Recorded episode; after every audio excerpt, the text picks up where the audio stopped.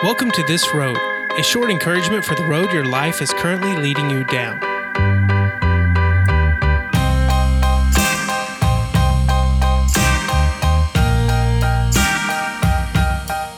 In 1967, the Beatles released their song, All You Need Is Love, a simple, catchy tune that is still in the modern vernacular today. Anyone who knows me knows that I am a Beatles fan through and through. The lyrics, the melodies, the remarkable story of four young chaps from Liverpool, it really is astounding. That song, though, All You Need Is Love. The thought is not dissimilar to the words of Jesus when a scribe asked him what the most important commandment was.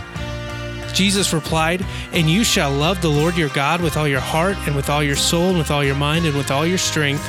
The second commandment is this You shall love your neighbor as yourself.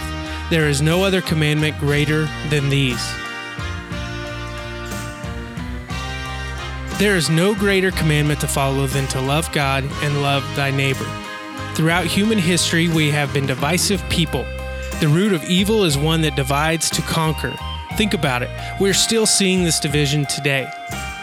But what if we would just love each other? What if we could put aside our differences in the name of love?